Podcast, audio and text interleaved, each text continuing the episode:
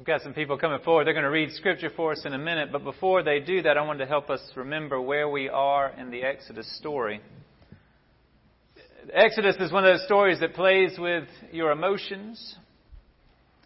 You feel for the Israelites when you realize that they've been enslaved for over 400 years in an increasingly brutal environment.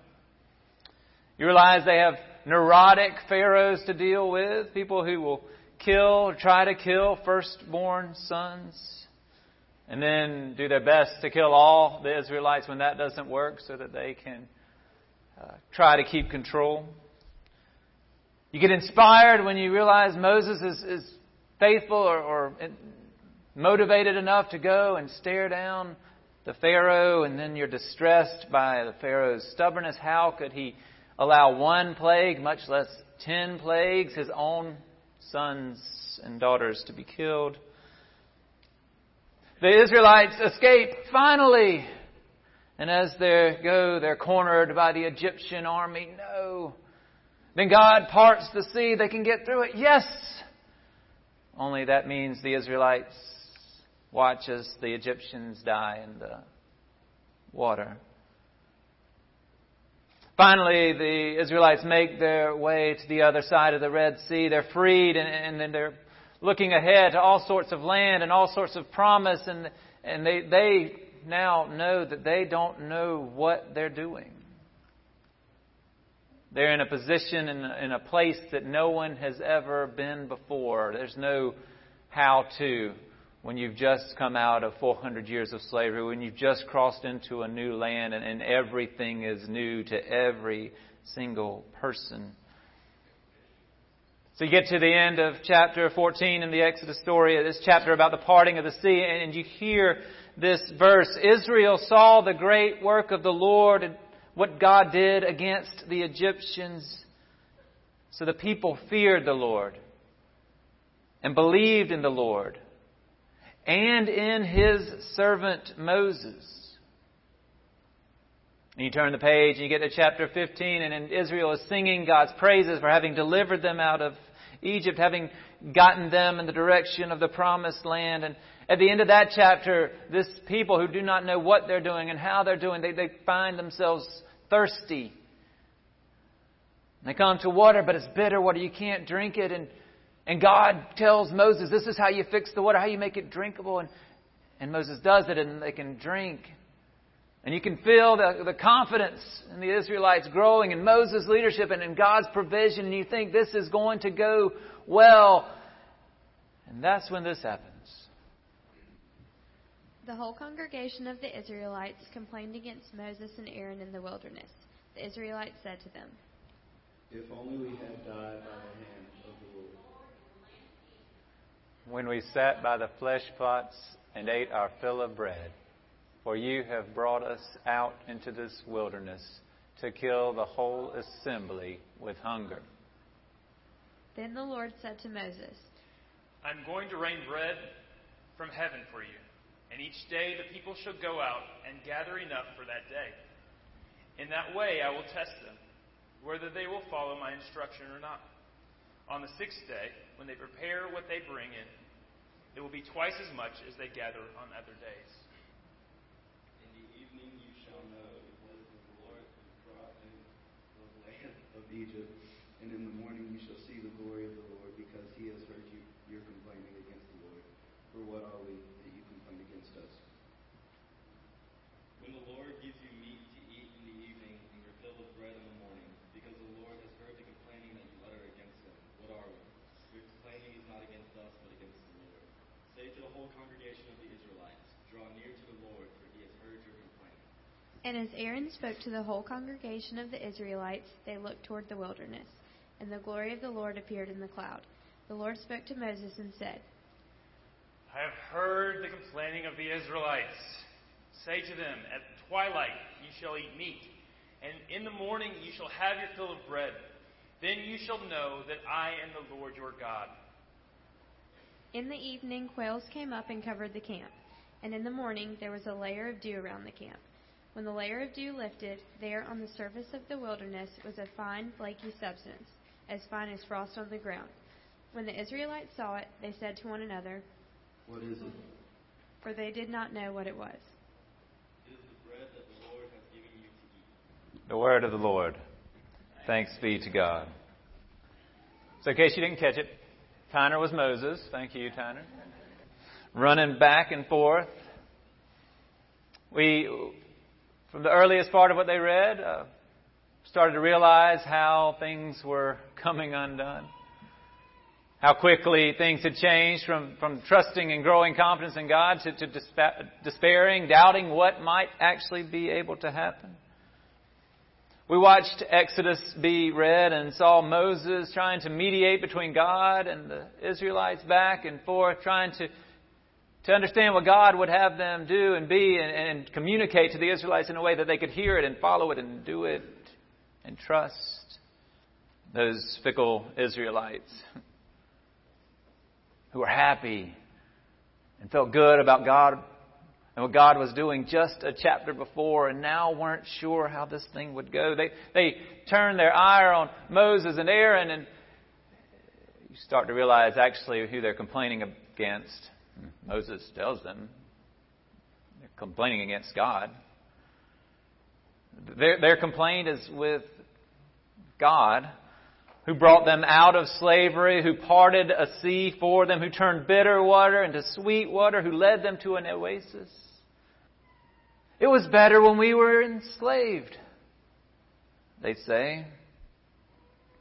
A way of saying if we were going to die out here anyway, we might as well have lived in slavery. A way of saying, what good is my birthright if I'm going to starve to death anyway?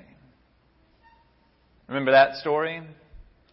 When Jacob swindled Esau out of his birthright for some stew and some bread. I've had good bread in my life. Some delicious bread. Bread in Italy. It was wonderful bread. I've never had any bread that I'd be willing to sell my inheritance over or give up my God for. Of course, I've never wondered when my next meal would come. I've always had daily bread available to me usually far too much and far too easily. It's not the case for a good portion of the world. Not today, not then. When you don't know when your next meal will come, if your next meal will come, your perspective changes. It's harder to take the long view when you don't know how long you have. What does an inheritance matter to someone who is about to die? And to take it from the opposite end. When you have come this close to dying, things matter differently.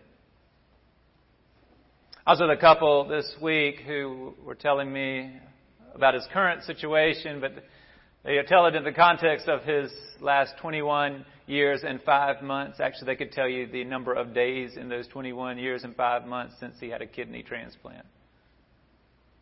Every single day of those 21 years and five months, they have given thanks that he is alive. They've given thanks for his son who gave him a kidney. They've given thanks that they have had 21 years and five months more to share life together. Every day has been a gift to them. They remember, which gives them a perspective on everything else. In general, people are prone to forget. That's why the scriptures tell us over and over, remember, reminds us of this very story, the Exodus story, over and over, chapters, books, deep into the scriptures, years, hundreds of years into the scriptures. We're hearing again about that same Exodus story because we're prone to forget. We forget blessings. We forget provisions. We forget the good. Sometimes we forget the past, the bad. The Israelites' recent history was their worst. They had suffered miserably as slaves, and yet now that they were freed and things had changed and things were new and unfamiliar and, and clearly out of their control, they misremembered their past. Had it really been so bad after all? At least then they had food. At least then their children had food. Maybe it was better back in Egypt. Sometimes our present memory, our present experiences, change our memory of the past. And sometimes our biggest challenge is to trust the future. It's often uh, a right remembering of the past that gives us confidence for the future. When we remember who this God has been, then it helps us to know who this God is and how this God will be. The critique of Israel is not that they complained about being hungry. It's that they forgot in a matter of days who supplied their need, who had continually provided for them. They were not yet convinced that the wilderness was no match for God. Those of us who have seen some of these wildernesses over there in that part of the world realize we are no match for it. It's dry, rocky, hot, and lifeless. Which makes it all the more remarkable that in some places a tree will grow, or a flower will grow, or, or there's a whole section, an oasis of life. There are places in Israel that get less than two inches of rainfall per year, and yet trees are growing in those very spots. When we were there recently, our guide Louis said to us several times, Where there is water, there can be life. A good thing to remember on a baptism Sunday. In the Exodus story, we see God turn bad water into good, bring life out of a rock make quail easy to catch, morning dew to reveal bread. God giving extraordinary gifts an extraordinary time. I say extraordinary because the gift of manna ends. Manna is not the word for daily bread, any kind of bread. It's not that we have bread, we have manna. Manna is the name for mysterious bread. The kind that appears when no other bread is available, when you can't grow what you need to make bread, when there's no one around you to provide bread for you, that's when manna appears. At the end of chapter 16, we learn that the Israelites ate manna for 40 years until they come to a habitable land. In Joshua, we find that when the Israelites arrived in the promised land, the manna ceased on the day that they ate the produce of the land, and the Israelites no longer had manna. They didn't need manna, they had regular bread. Manna was always meant to be an extraordinary gift for a temporary time. It was the way that God would see the Israelites through those worst days of the wilderness. But most days in their story, most days in our story, we haven't needed manna. And therefore, we haven't been given manna. We've been given rain and sun and soil. We've been given people who can grow wheat and, and cut it down and grind it up and, and make it into dough, and people who add yeast and bake it and deliver it so we can eat, get it. That's how we've gotten our bread. That's how God has provided for us. What I'm trying to say to us is that God is always providing for us. Sometimes in extraordinary means by, by making some fine, flaky substance in the ground turn into something you can eat, but a lot of times by making sure that we have some bread or some cookies or whatever is over there to give us what we need for that day. That God takes care of us in the wilderness and God takes care of us in the promised land. And for that matter, God was with us when we were enslaved. That, that God heard our cries for freedom and and responded. The good news is that God is with us. Whether we're enslaved or wandering in the wilderness or into the promised land, God is with us. People in Texas, in Florida, Puerto Rico, throughout the Caribbean, they're in a wilderness right now that they did not could not prepare for. And somehow God will give them the manna they need through that.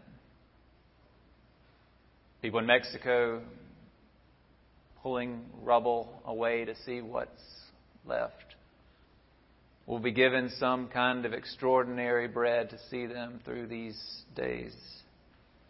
People in the hospital right now. People who are grieving right now. People who are in the wilderness of broken relationships right now will receive an extraordinary gift of manna to see them through these days, that the gift of bread that they couldn't otherwise provide for themselves. You may be in one of those wilderness situations, and manna will appear. Or you may be in a time of life when it's more like the promised land and you have bread that you can share. Whether you're wandering in the wilderness or in a more normal setting in the promised land, God is giving you what you need. And if you're one of those blessed folk with the ability to help contribute to some regular bread, and God may use you to give the others what they need. I think whatever our situation, whether it's wilderness or whether it's promised land, we have reason to give God thanks for the manna or the regular bread. Let's do so now.